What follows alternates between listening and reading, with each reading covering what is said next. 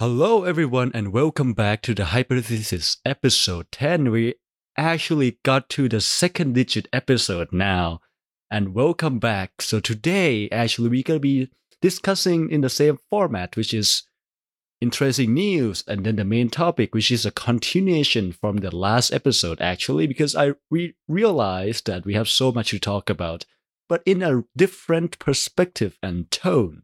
And lastly, we will end with my story well, not really my story, but a story that I researched a bit about it. And my name is Pheely. I'm Patrick. And I'm Liam. All right, Peter Patter. Let's go get her. First, what's new this week? What have you found interesting? Well, uh, recently it came out that a new type of material arrangement for photovoltaics or solar panels was tested and it crossed a a threshold that's pretty successful. So photovoltaics they are notoriously inefficient where they take energy from light that reaches them and then convert it to electricity via the photoelectric effect. And this inefficiency is detrimental. Well, not necessarily detrimental, but it's not great because you want to get something as efficient as possible so you get the most electricity out of as small of an area as possible. So, what this group of researchers did was they combined perovskite, uh, type of mineral, and silicon and surpassed 30% efficiency. So, that means out of all the light hitting the solar panel uh, or, or this photovoltaic cell, 30% of it was successfully converted to electricity. So this threshold hadn't been crossed before. It's kind of been a goal for the past while as solar panels have been developed and become more advanced and more efficient. And so this year we finally crossed it. And these results were confirmed by a couple different research groups. So it's we're now above the 30% threshold. Well, yeah, you know, I don't hear the word photovoltaic much at all, right? Because when I hear about things like these, I normally hear about photoelectric, but photoelectric is very specific, right? When you hit a, well, when you create electrons from basically from light or from photons, but photovoltaic, my guess would be they are more interested in create some voltage, which is a um, potential difference, which can be easily harnessed more like better. It, it makes more intuitive sense for engineers or people who are gonna use it. And for me, 30% efficiency sounds low for, for, you know, for a normal person, I guess. But like we have very few things with high efficiency. Like, you know, one of the most, actually the most efficient thing, like for engine was Carnot engine, which has around about 70% efficiency was, that was very, very high. And yeah. Yeah, I think like typical diesel engines are like 40% efficient or something like that plus or minus something. So so getting photovoltaic um cells at an efficiency of 30% is pretty significant because you're starting to approach kind of gas engines. And the other thing fun fact uh, the photoelectric effect uh, is what einstein won his nobel prize for actually. Um, it's none of the other incredible infinitely long list of things he did in his life for physics. Um, the fact that when a photon of a certain frequency hits metal, um, it'll eject an electron. Yeah. So just as a basis, talking about diesel engines and gas engines, the average commercial s- solar panel is only between 10 and 20% efficient. So we're using all these specialized materials and a lot of space because solar panel farms can be big to only convert about 10 to 20% of the energy that hits them into electricity. So hopefully, as they develop these materials and these material combinations more, they can also work towards industrializing the process to make them. And so maybe one day, just sitting on people's roofs or in massive solar farms will be the solar panels that are 30% or higher efficiency. Also, as another reference point, I believe 30 to 40% is also the energy efficiency of leaves that undergo photosynthesis. So they only use about 40% of the available energy to convert molecules and things into stored energy. Yeah, I mean this efficiency thing is it sounds low, but um, as Liam has had graced me with a a, t- a talk that in, he invited me for the microthermodynamic talks, it's very interesting how they think about these things because think about um, how much energy, how much binding energy in like chemical binding energy in like one gram or or even like one milliliter of diesel. That's so much. Like one joule is is a lot. Like a calorie is 4.2 joules. That's that's a lot of energy, right? But we we were able to harness very little part of it. And if you can harness most of it, then it's just like we don't even need um we don't need much to go to space. Like we just you know need a couple grams of diesel.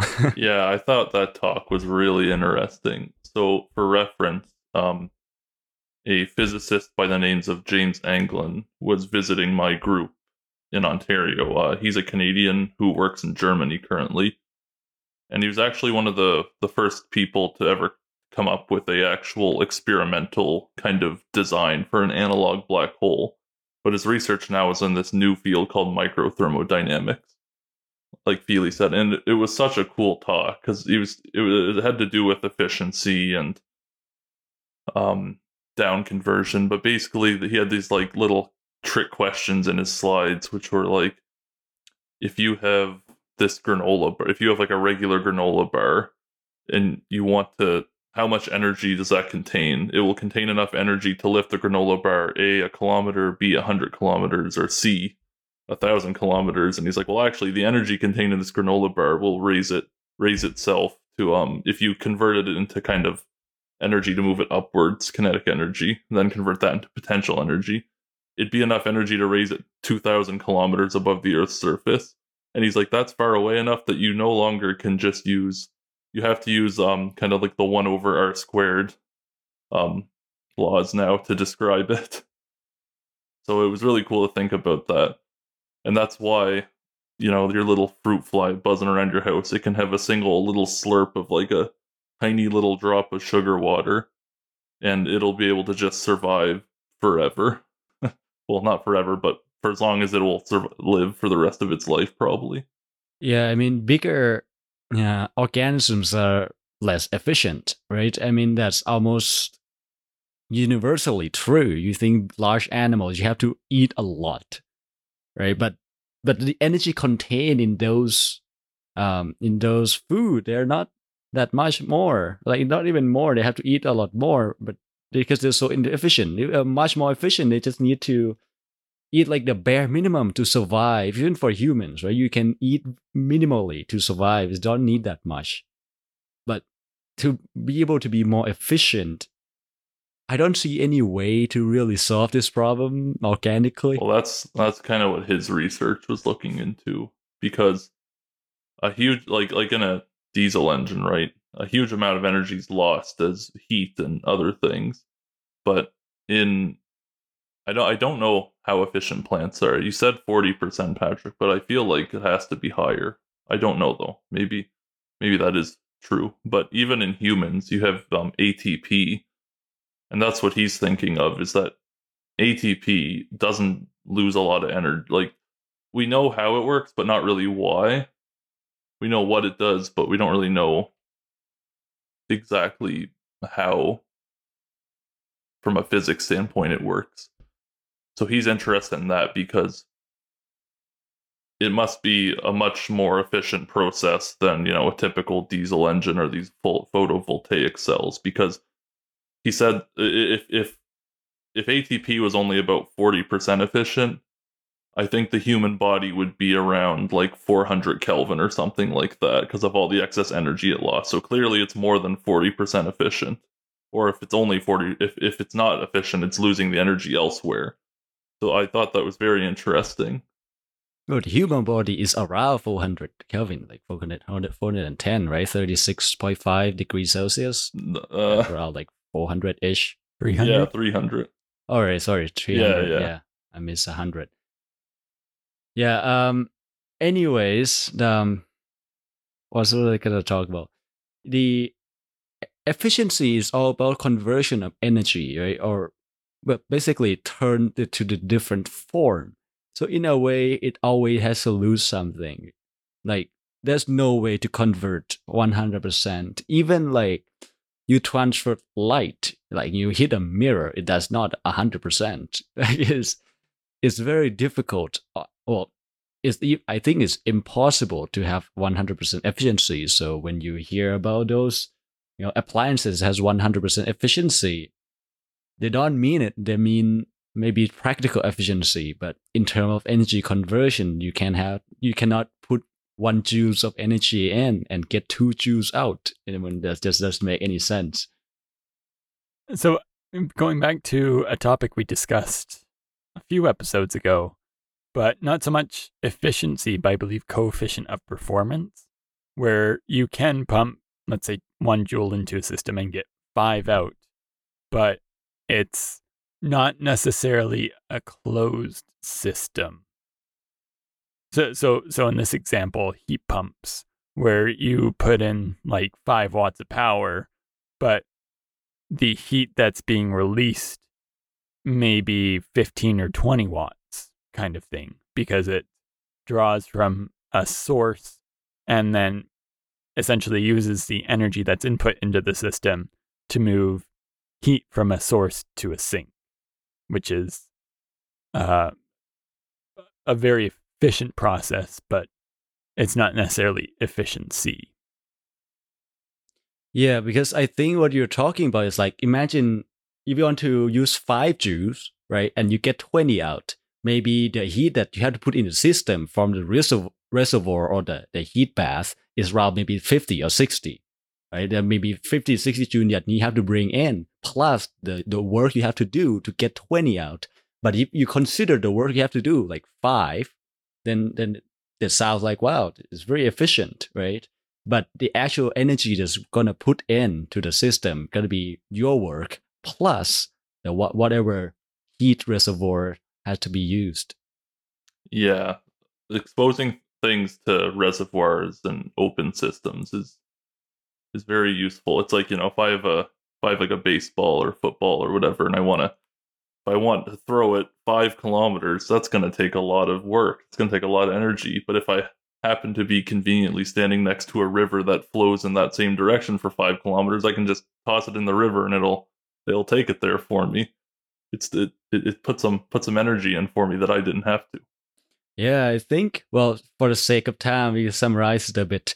So we have this, you know, a very efficient photovoltaic cells which are being developed and it's gonna keep rising up in efficiency which is gonna plateau at some point, but it's a good sign in terms of you know using a more sustainable source of energy and such. And on other note, I think we should discuss in later episodes on maybe you know some of the Boltzmann demon or something. There are these thought experiments on how energy work and heat and whatnot, and there's a bunch of paradoxes that could come up. It will be very interesting. just to add on to the increasing prevalence of like photovoltaics and solar panels and wind energy, those are becoming less of the issue and it's energy storage, which is also might be a fun conversation because you have a lot of conversion going on there as well. But certainly some interesting topics to come. And with that, we will transition into our main topic of discussion today, which is somewhat of a continuation from our last episode, episode 9. In the last episode, just as a brief reminder, we talked about how physics is replicated in situations. So, for example, in video games, how improvements in physics engines and simulations and modeling have led to em- enhancements in water visualization and interactions with these virtual objects. We also discussed how physics is sometimes portrayed in the media. And so we're going to be continuing that conversation today. But instead of just focusing on how physics is portrayed in the media and the physics of different media formats we'll be transitioning to how science and how scientists are portrayed and viewed both by the public and through the media, uh, as well as going over some interesting science that we see in popular culture. And so, the first thing that I'll bring up, and I think it's on a lot of people's minds when they think of physicists, especially within, I think it's past 15 years since it started airing, is the Big Bang Theory. So, the Big Bang Theory, for those of you who may not have heard of it, is about a group of physicists and an engineer who are at Caltech University in Pasadena, or I guess not Caltech University, but the California Institute of Technology. And it's just about their lives and the antics they get up to, and especially with a non science lady who comes into the picture and does some stuff with some of the guys. Uh, and it's also about portraying scientists. So we've discussed before that the physics discussed in the Big Bang Theory is fairly accurate. They have an on site physicist who will write equations and double check their homework essentially to make sure the scripts are accurate and correct. And they also had uh, a neuroscientist. I believe she was a neuroscientist, but Mayim Bialik, who was one of the main characters, Amy, on the show. And she actually has a PhD in sciences. So that almost added another layer of authenticity to the show. But it went for 12 seasons and certainly influenced pop culture. But at its core, it's just a group of new, nerdy people and how they're portrayed by the media. Yeah, and we think before Big Bang Theory or before there are a lot of auto science show, but never really go into more like a daily life or even com- comedic part of it. Because even for me growing up, I feel like physics community or even science in general, science community as like or academic uh, communities are pretty closed. What I mean is that there are like they're not very open up to the world. They don't share much about it. You know, they publish papers, they show results, and everything sounds so formal. You have to be like, you think like physicists in the 80s, everywhere, everyone wears suits and ties to, to class. They go to teach. Everything's so formal, and but that's not the reality. That's not what I see every day. My colleagues. It's not what.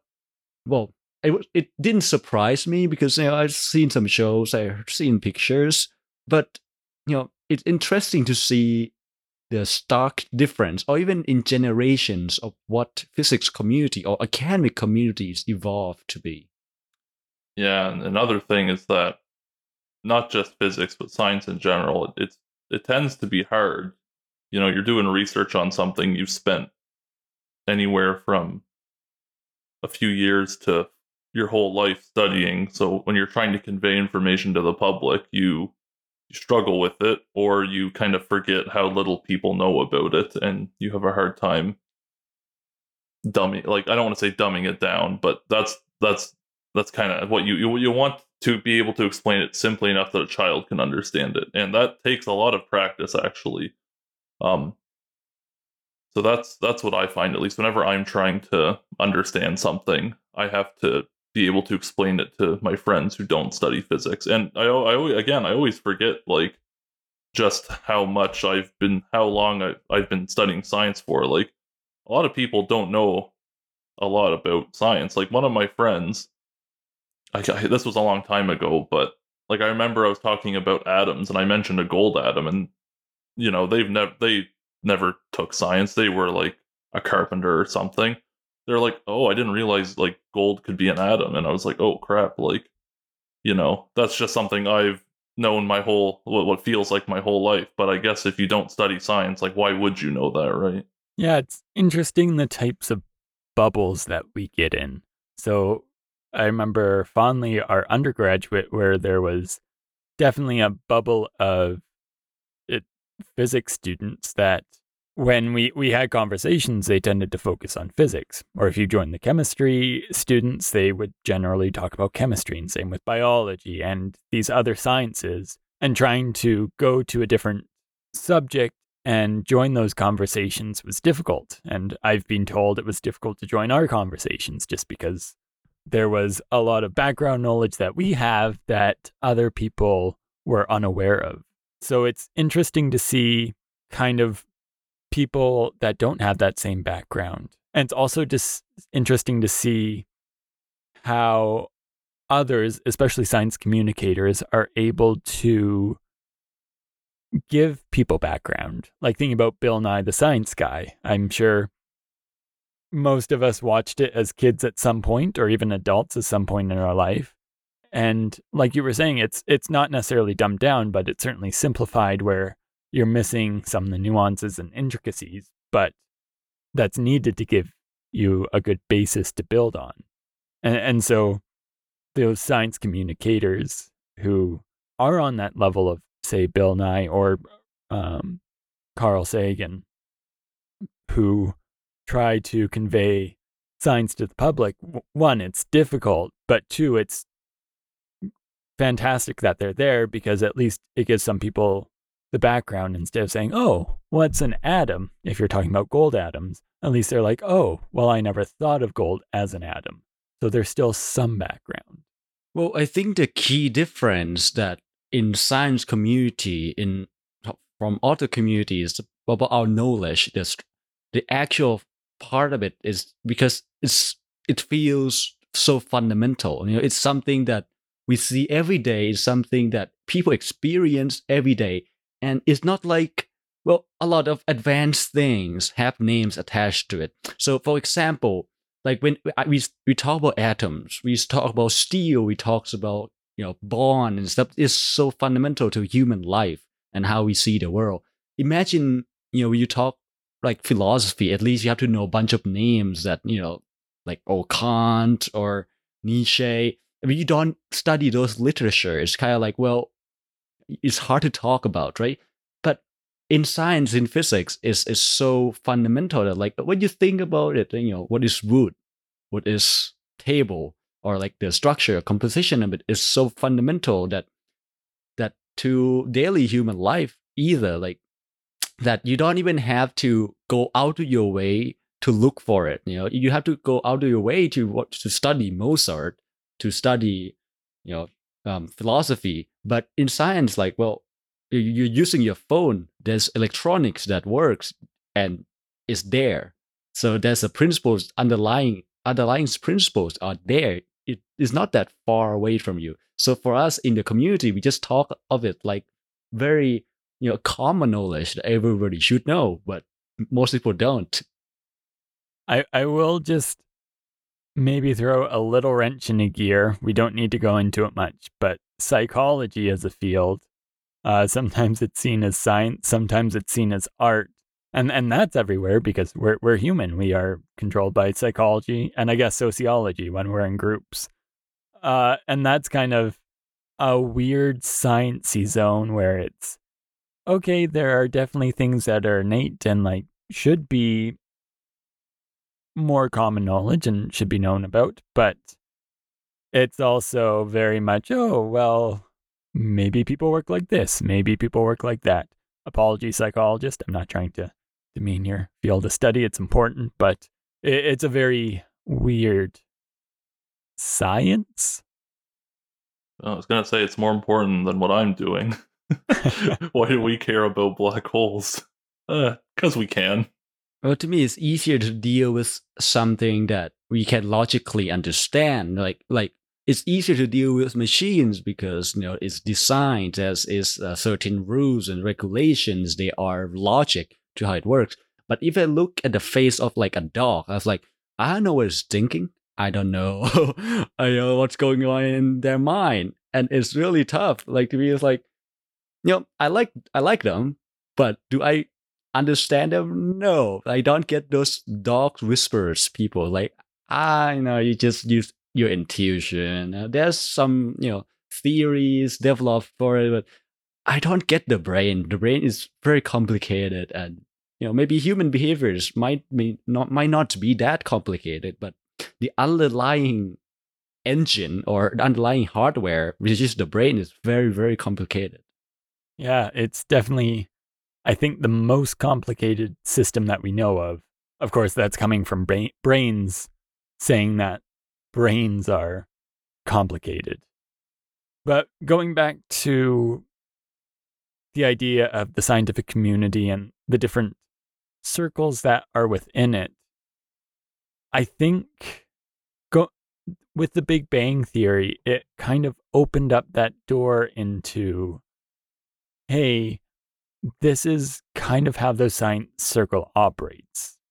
Now, obviously things are exaggerated and they each person has their own individual characteristics that make them seem a bit nerdier than maybe they would be.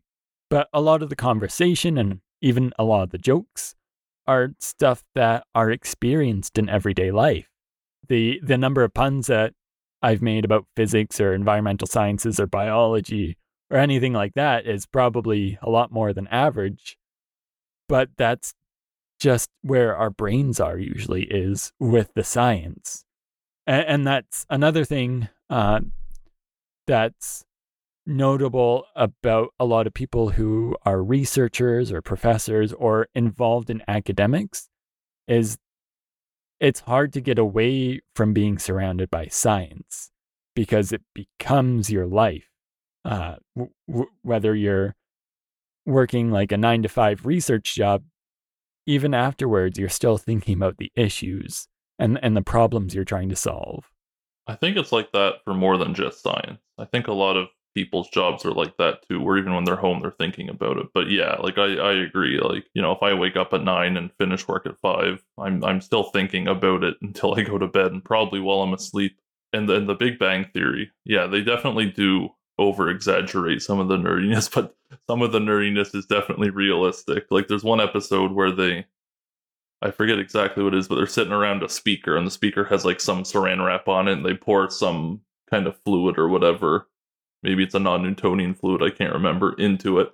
And they play it and it like bounces around and makes some fun patterns and they're all like dancing around it screaming and like maybe that seems a little exaggerated, but it really isn't. Like I've I've I've probably done a bunch of things similar to that. Like sometimes my girlfriend will come home and she's like, "What are you doing?" And I'm like, "I have this like the tub half full of water, and I've got like pots and pans floating in it. And I'm like, I'm making a a wave interference experiment, and I'm just like poking the water, and she just kind of shakes her head, and she's like, "All right." Well, I think that what it means for it to be a profession, right? Like professors have to profess, you know, to do it all the time. But I actually, this is what I don't do. I used to think about physics and nature all the time, and then I realized it's not very healthy. And also, I don't want to live that kind of life. um, there's other facets in life that you can enjoy and experience than just science. So when I come home, I turn off my science brain. I just don't think about work. I don't think about science. I don't think about nature. I don't think about the world. I see. I just think about art. I think about philosophy. I think about something I want to think about. You know, it just I think makes you more well-rounded as a person because what you see in like a Big Bang Theory, a lot of scientists in movies or TV shows, they're very narrow. They're very pointy. You know, they're expert in one thing and one thing only. And I don't think that's that's a good representation of what a human is because at the end of the day, we are humans. That that's a really good point, actually. Um, yeah, in, in like in TV, it, the, the the nerdy scientist that is his life, and that's all he does, and it's all he thinks about. And there are people like that out there in physics and other sciences, but more often than not, they all have these extra hobbies and you know social groups that they do other things with. Like a lot of a lot of my physics friends are like accomplished musicians or like really good at like specific sports, or they they they're like really good painters. It's weird how a lot of people in academia are they kind of commit themselves. They they they, they tend to not half-ass things. Basically, they kind of go all in or nothing. So so for their kind of their hobbies, they they try very hard to be good at them. I will say I definitely do know people that are very pointy and one-dimensional who are obsessed with their science or their research, and that's all they'll want to talk about and all they'll spend time on. I think school after high school, so undergraduate and graduate degrees, are not well structured to avoid that lifestyle. I remember spending many long nights in my undergraduate trying to do homework for classes. And at that point, you're just surrounded constantly by whatever you're studying, whether it be physics, a science, or anything else. I do have comments about some other degrees, but I'll keep them to myself. But it, it's also interesting to see how that carries on for some people. So I certainly know some professors that have their hands in many research pies and they will be constantly on with their research. No matter what time of day or night you send them an email, they'll try and reply as soon as possible. So there, there, are definitely people that exist who are one dimensional and quite pointy about their research. Uh, but from what I found, it's also, for the most part, very well rounded people. Yeah, I think one of our good fortune was that we went to a small university where our graduating class in our programs are small. So most of the friend groups that we have are, well, we have some overlaps, but our friends group are quite distinct. And even though we have some overlap, like we, we, like when I started university, I didn't have physics friends because I didn't know who was in physics. And most of my friends which are very good friend now, like they're not in physics, which actually helps me a lot in terms of you know social, uh, socializing or being around people who are not very focused or don't talk about your stuff or your work or your studies during free time. You can just enjoy yourself. You talk to them about life or other things, and to me, that's very valuable. You know, it makes you more of a person, in my opinion. Yeah, it's certainly useful to have different groups of people. So ones you can bounce ideas off of, like in, in sciences and maybe your research lab or a department in a university. But certainly having other people with different backgrounds and experience is nice. Uh, just one thing about a comment that was made earlier where people are portrayed as knowing like very small amounts except for their specific topic and especially like those so socially awkward scientists. Another thing that i've noticed in a lot of like science fiction thrillers or things like that is that they'll have that one person who seems to know everything. It's like oh yeah you you you have your doctorate degree. You must know about this completely unrelated topic which I unless you're like really into reading encyclopedias or maybe switch programs after you finish one degree into another, then chances are you know a lot about one topic and maybe not a lot about most other topics. Yeah, like like two cartoons I think of are uh, Rick from Rick and Morty and then Professor Farnsworth from Futurama. Like it seems that whatever branch of science comes up, whatever problem comes up, they have some solution for it and that's fun and makes for good TV, but it's not really realistic. Like I couldn't tell you anything about biology, right? Like most most scientists, they they had they're maybe if they're not on one specific research path, in, instead of like a straight line, it's more of a cone. So things related to their main topic kind of spread out from that line and make the cone. But for the for everywhere else, they don't know much about. Right, PhD is to train to be an expert in a topic that is what it's all about. But we at least know like all branches of at least undergrad level physics that we can answer like but but okay i think in our perspective that what we know sounds like oh you know we don't know much about you know a lot of topics. But compared to people who don't study physics we actually know a lot about the topics we don't study. I think we give don't give ourselves that much credit because we see how deep the well goes down, right? Because we know that we don't know.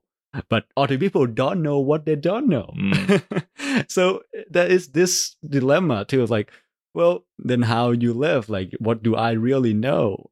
But you know, that's a question for philosophers and other times.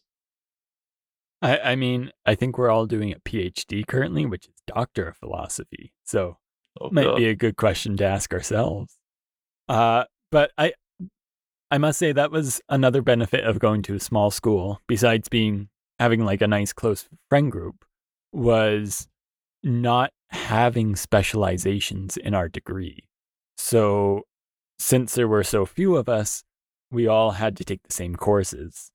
And that meant that we got to experience a broad spectrum of different fields of physics through our courses and through teaching labs that other students at larger universities might not necessarily experience. For example, at my current university, they have different specializations within the physics department. So, someone who's studying astrophysics may never experience a biophysics course, and vice versa. Whereas our undergraduate, we were able to have less focus courses, but that also gave us a broader idea of what is there and kind of allowed us to look into different branches of, I guess, the tree of physics, if you will. Well, I think we should move on on our experiences a little bit, and I think on part topic, I think I think Liam put down was that we have seen a lot of these scientific terms around in daily life, in media, in TVs that are completely useless or meaningless to us. Like I think they put down the quantum dish soap or you know the the the quantum technology to use on the dishwasher. I was like, what quantum? Like, uh, that doesn't make any sense. Or, you know, the healing crystal, or, well, that's a hoax. Don't come at me for it, but it is a hoax. yeah, that's it's really funny that people quantum's a, the big buzzword. People don't put you know relativistic dish soap on it. They always put quantum. They um, I don't know what it is about that word, but people like it. Even in like video games, you'll pick up gun and it's like quantum discombobulator or something like that. And like, of course, the people who made that have no idea what it is. But even on my bus ride to work, there's the Quantum Healing Institute, which is like this shack on the side of a road somewhere where you know someone's scamming people.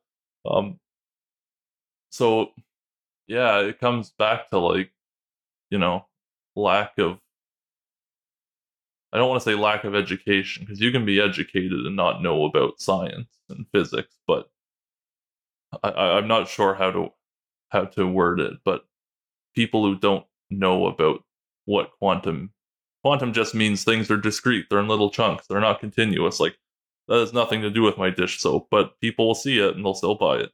Well, I think it's the way that uh, the media perpetuates the use of the word, right? It it's it sounds like imagine when we hear about quantum computers, we think, oh, you know, oh, there's quantum system. But for people who don't study science, it sounds like, oh my god, there is this jump in technology. It just has the word called quantum in front of it. So quantum means, you know, technological advances. So it doesn't mean the actual definition what it is but the use of the word has been perpetuated by the media as a leap forward in humanity instead of what it actually is. You know, when, when laser comes out, we know what laser is, but what it means to a lot of people are not, you know, light amplification, right? Is it means like, wow, this is a beam of light. Or that's it's just completely different meaning that's were taught to us or to the majority of people by media. Yeah, I, I think radiation is also one because people are like, oh, it's radiation. There's a nuclear bomb going on somewhere, and, and, or nuclear fallout. And it's like, well, no, technically we get radiation from the sun and from cosmic rays constantly.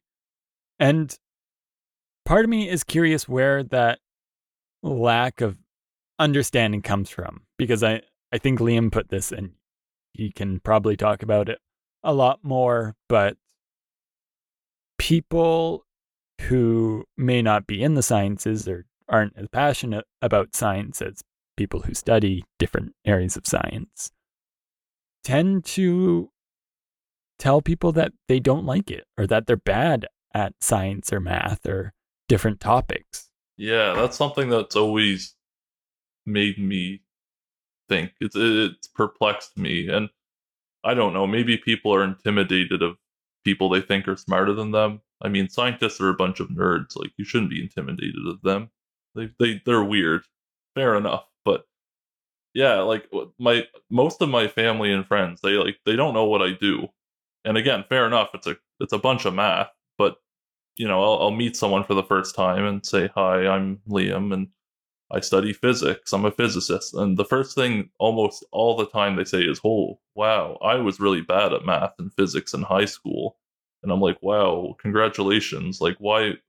I don't know. If someone comes up to me and says, like, I'm really happy with my hair today, I wouldn't say, well, I'm not happy with mine. Like, it, it doesn't make sense to me why people are so ready to admit that they're bad at something or that they don't understand it. And I can understand if you're saying, I don't understand it, teach me about it. But a lot of them have no interest in hearing about what you have to say. Or my, love my dad, but he's the worst for this. I'll try and tell him about like some physics, and he just tries to make like physics puns. That's his response to me trying to tell him about my research. And I'm like, come on, man. Like, they're so bad. I appreciate it, but God. Yeah, I think also the cultural thing too, because I grew up in Asia and that's that's not a thing. Mm. Like people to a fault, like worship intelligence in a bad way. You know, you know when I say intelligence, I don't mean you're good at science. Yeah, exactly. That's actually what it what happened. Like you're good at math, you're good at science, you're good at certain fields. You're more, you know, you kind of like socially elevated it's this kind of weird thing because I didn't believe, you know, I didn't, uh, I still don't think that people are, you know, a lot of people are stupid. They're just not good at science. They're just good at other things.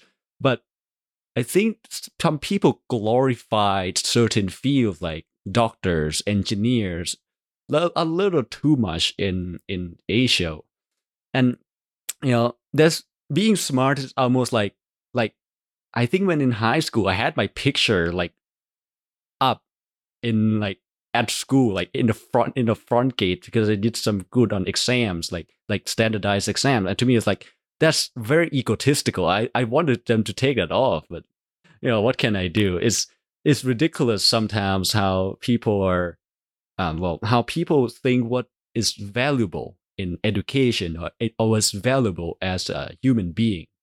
Yeah, maybe. So I I, I thought about it a little bit, and like if I'm insecure about something about myself, there's the strategy where you make fun of it before anyone else does, and then they're laughing with you, not at you, right? Like that was something I did when I was a young kid. I can't think of any examples, but like I would, if there was something like if I, like I don't know, had a pimple or something, I guess I would point it out before other people did, and that way it was like it's on my terms, and maybe, maybe that's why people maybe maybe they have a maybe they think you know doctors and scientists and stuff are a lot maybe they're a lot smarter than them even though they're just smart at one thing and maybe not what you're smart at so they they'll make fun of themselves first. They'll say oh i'm really bad at math. So that way they don't have to kind of listen to you come to that conclusion on your own or something. I don't know. I think it's interesting being called smart because I, I mean people are like oh you're you're in physics. You're you're a smarty pie or things like that. But a lot of the case i find it's not so much being smart. Yes there is some talent say with numbers and with doing calculations but it's also hard work.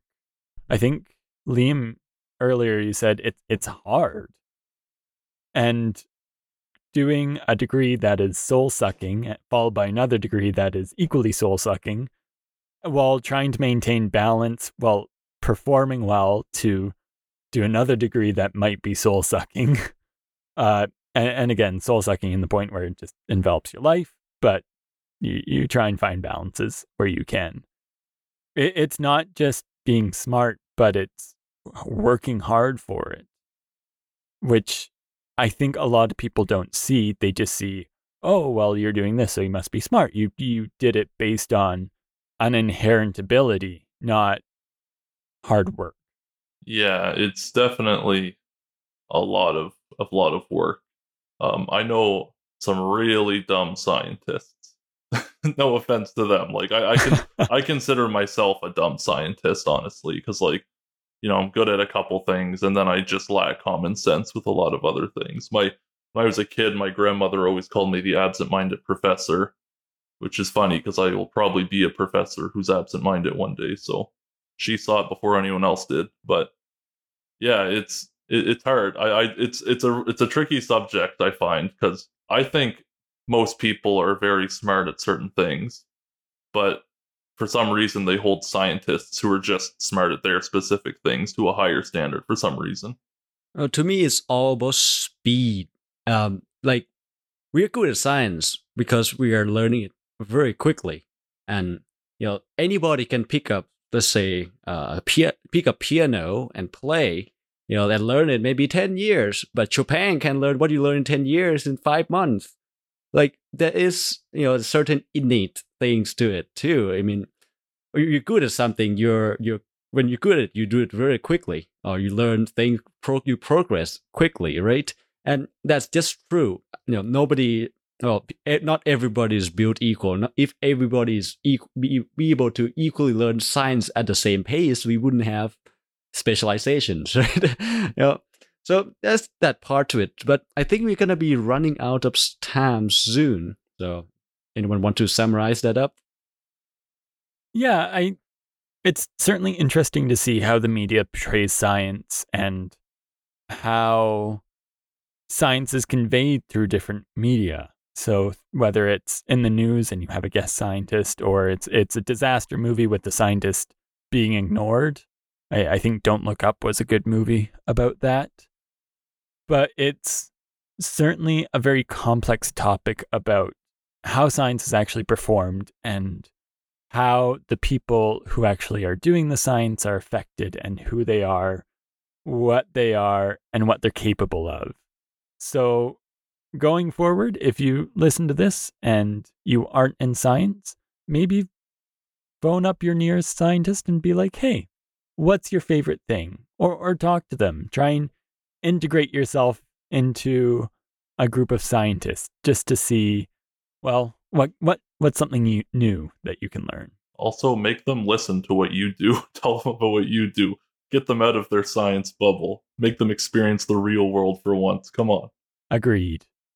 And with that, we will close off this, I guess, two part discussion about science in the media and just how scientists are in general. And we will transition into our story as told by Pheely. But before we start that, I'll let you know how you can contact us and where you can find us. So we are on Apple Podcast and Google Podcast. We're also on Spotify and hosted by anchor.fm slash hyperthesis. If you want to find us on social media, we are on Instagram at the hyperthesis, and you can email hyperthesispodcast at gmail.com if you have any questions, suggestions for future episodes, or if you would like to be a guest on our episode since our whole discussion was on how science is represented and who scientists are like, we would love to have different scientists and tell us about their research on the show, and we can ask them questions and everyone can learn something new. So, without further ado, Pheely and his story. All right. I was actually thinking of how do I connect what we talk about to my story? And it's like, yeah, it's not very much. So we talked about how humans operate, especially scientists. So um, the story today is actually about more of how machines operate, how humans make machines operate. So this is a story of one of the most influential op- operating system called Unix. So a little brief history of it and how it comes to exist has a little unusual history. So Unix Unix, U N I X. It sounds it's kind of strange, right? so it's traditionally traditionally used on mini computers and you know workstations, usually among academic communities. But now you can find them on normal personal computers, even in some businesses. So it's actually known for its openness and the advantage that you know any Unix standard interface can any application can be executed on many types of hardware without having to modify it. You think about it now, you have Android and stuff and iOS, you know, if you have to create apps for each application, it's have to be different. But Unix usually is the same distribution, same system. You don't have to modify that much. And back in the days when it first created, you don't have to modify at all. So it was developed by in the mid uh, mid 1960s by AT&T, which is a regulated telephone company in the US. So in its company's Bell Lab. So among others, people also tried to develop this. So it was an effort to develop a new operating system at the time when computers were very new. They still write in assembly, which is basically a machine language. So they were trying to develop a new operating system called Multics, which stood for Multiplexed Information and Computer Services. But in the 19, uh, mid 1960s, however, but, but Bell Lab pulled out of the development in 1969. After that, uh, the member uh, members of the AT&T, Ken Thompson, Dennis Ritchie, uh, Douglas McIlroy, McIlroy, and Joe Ossanna developed and simulated what later evolved into the Unix file system. So, so in 1970, the group coined the actual name Unix, at the time spelled U-N-I-C-S, for Uniplex Information and Computing Service, as a pun actually on Multics, because they pull out of Multics, so just do Unix. So as the team continued to experiment, they deployed their operating system to do some text processing on like the patent department of AT&T. And you know, it probably worked really well. And at the time, everything was written in assembly, so A. so shortly after, the C programming language was developed and it became a big thing. And Unix was rewritten into C, which actually one of the main factors that makes it very popular. So right? Because being re- rewritten to C is enable Unix to be the open system it is today. So at the time, AT&T was not allowed to market computer systems because it's a telephone company and there's an antitrust law. However, the popularity of Unix system grew internally through internal use and licensed it to university for educational use, but not for commercial. Nevertheless, in 1977, commercial licenses for Unix were being granted. So all versions of Unix that was based on AT&T work required a license from what at the time called Unix System Laboratories, which was a license owner at the time. So a year after, in 1978, I reached the research group that developed Unix turned over the distribution of Unix to the Unix Support Group, or called USG, which has an internal version called Programmers Workbench. So that's became a more you know, n- newer version of Unix that's being developed. And in 1982, four years after, the USG introduced what they call a system tree, which bunch of ideas and modifications from internal versions have many more features. And after that, we have System 5, which was more commercial, which they'll be able to market it very aggressively. So it becomes more and more popular amongst normal users too. And you know, normally when they release new ver- new versions, the features are from the internal versions that they developed in the research groups. And actually, the one of the major development was at the Berkeley Software Distribution, or BSD. People who study computer science or know about computers probably have heard of the BSD a lot. So, the Computer Science Research Group at the University of California at Berkeley, UCB, actually developed a series of releases known as, as the Berkeley Software Distribution, BSD, has many, many features that later developed into commercial products. So the BSD actually are still used today. You may be able to find on maybe lesser known systems like BSD Lite, NetBSD, OpenBSD. In fact, I myself use what they call FreeBSD at one point in my many years ago as a data server when I start to like find a way how to distribute data, like large data when I was doing some computer graphics and audiovisual stuff between a lot of people and I found FreeBSD to use, and it gave me a great deal of pain and effort to make it work because I didn't know how to use um, operating system and I didn't know English very well. that's a major factor too. So one of the most well-known descendants of Unix is the Mac OS. So if you use Mac OS by Apple, it has some remnants from Unix because Unix was the great, great, great grandparent of the Mac OS X. So it was OS X was developed uh, from NeXTSTEP or OpenStep OS was developed um, by the company Next, um, which Steve Jobs later got involved and it becomes got bought by Apple, which is our which is based on later version of Unix. So we actually see if you go to terminal or basically a command prompt equivalent on your Mac OS, you can still use a lot of your Unix or Unix commands that are available. Nevertheless, the Unix is a commercial product. But if you think about people use today, it, it feels like they're all free and open source. And what people call associate this name Unix with is Linux. People pronounce it Linux, but it's not actually pronounced Linux. It's actually pronounced Linux, which what I call it in my country, in my language, we call Linux as the actual creator intent, intended. But apparently, when I come here, the use of the word Linux was not common. People call it Linux for some reason. So Linux is an open sourced, meaning that the underlying source code is available freely for everyone. If you have internet, you can look it up for for the sake of this podcast, I will just say Linux.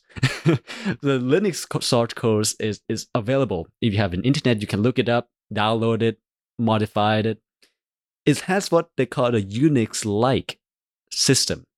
First released on September 17, 1991, developed by Linus Torvald at the University of, University of Helsinki in Finland. So we call it Unix like because Unix is a trademarked system. So you can't use it without paying the license fee. So if you want to make it free, you have to develop something similar, but not exact. So even though the idea of Linux is based on the, the, Unix file system, it's not exactly Unix.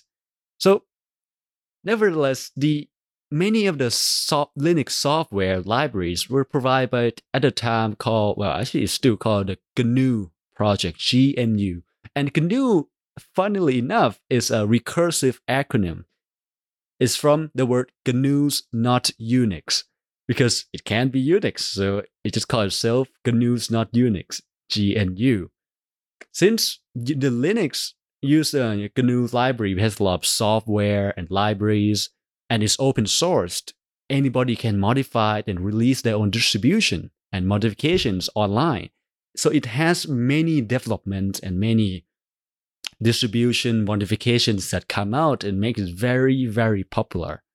So, inside the Linux kernel, so what's the core of the system source code, um, Linus actually included the audio guide of how to pronounce Linux. because he knows people are gonna not pronounce it maybe Linux, Linux. So he's actually have a little audio tape or audio file that say, "Oh, this is a Linus Torvald. This is how you pronounce. This is Linux Linux system.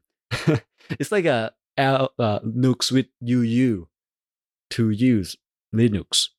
It's actually rejected the idea of naming the system Linux because he thought it was egotistical, naming naming it after himself. He was he wanted to name it uh, Freax, which is a mix between freak, free, and X. Freax. However, his coworker didn't like it and his coworker just like named every, everything Linux. so he later gave in and consented to use of the name Linux. So that's a little fun story to see how one of the most popular source or operating system in research in academic it's even used in advanced research are come from because you you may see some windows you may see some macintosh but most of the time when you do advanced science or very advanced tech, you always see Linux or whatever based um, Unix distribution it has because it's reliable, it's open, and it's free usually. and you can modify it without having to break a terms of service or agreement you whatever you have with Microsoft or Apple. So you can actually fine tune your operating system to work on your specific hardware or whatever purpose you want it to be. And that's going to be the story for today. And on that nice story, I would like to end it here. Thank you for listening, everyone, and hope to hear you again next week. I heard we have a guest for next week.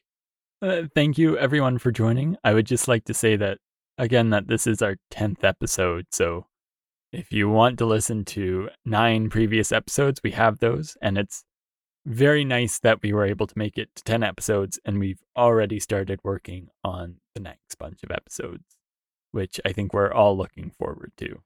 So thank you for joining and have a good night. Take care. Toodaloo.